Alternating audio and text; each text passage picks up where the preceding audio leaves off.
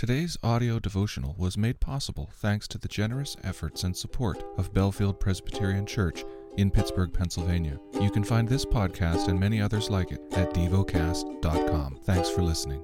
The lesson is from the book of Ezra.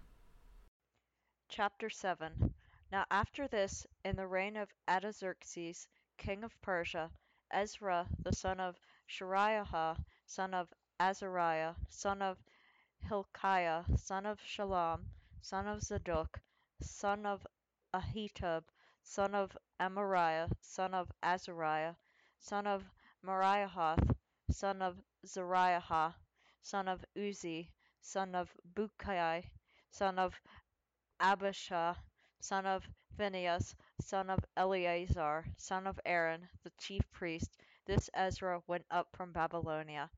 He was a scribe skilled in the law of Moses that the Lord, the God of Israel, had given, and the king granted him all that he asked, for the hand of the Lord his God was upon him. And there went up also to Jerusalem in the seventh year of Artaxerxes the king some of the people of Israel, and some of the priests and Levites, the singers and gatekeepers, and the temple servants.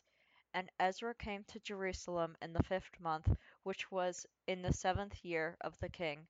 For on the first day of the first month he began to go up from Babylonia, and on the first day of the fifth month he came to Jerusalem, for the good hand of his God was on him, for Ezra had set his heart to study the law of the Lord, and to do it, and to teach his statutes and rules in Israel.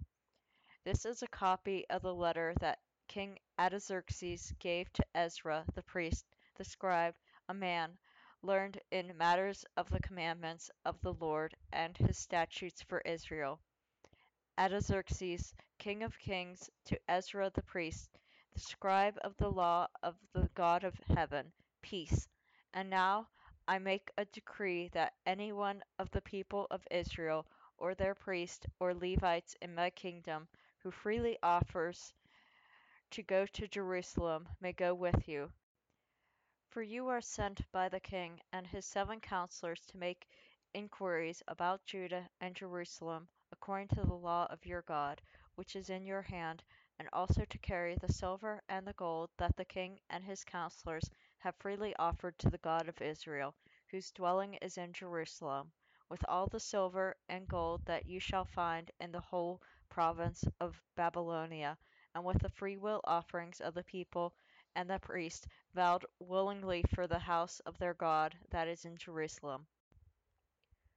With this money then you shall with all diligence buy bulls, rams, and lambs, and with their grain offerings and their drink offerings, and you shall offer them on the altar of the house of your God that is in Jerusalem.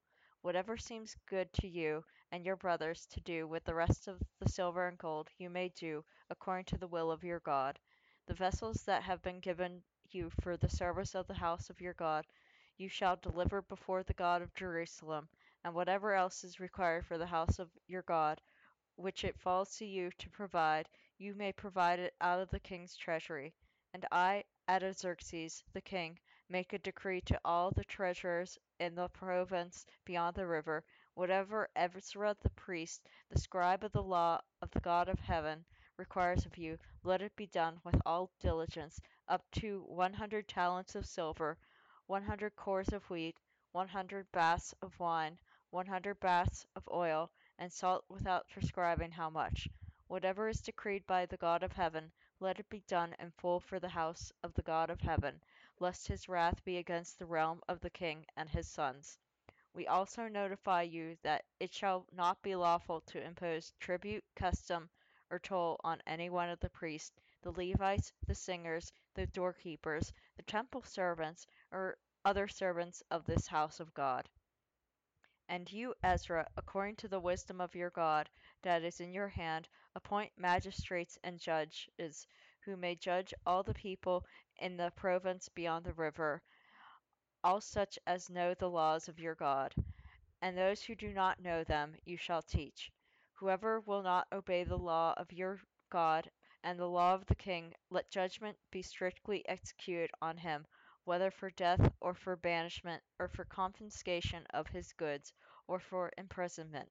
Blessed be the Lord, the God of our fathers, who put such a thing as this into the heart of the king, to beautify the house of the Lord that is in Jerusalem, and who extended to me his steadfast love before the king and his counselors, and before all the king's mighty officers. I took courage, for the hand of the Lord my God was on me, and I gathered leading men from Israel to go up with me. Meditate and dwell on what you're paying attention to in God's Word. How has it connected with your heart or mind?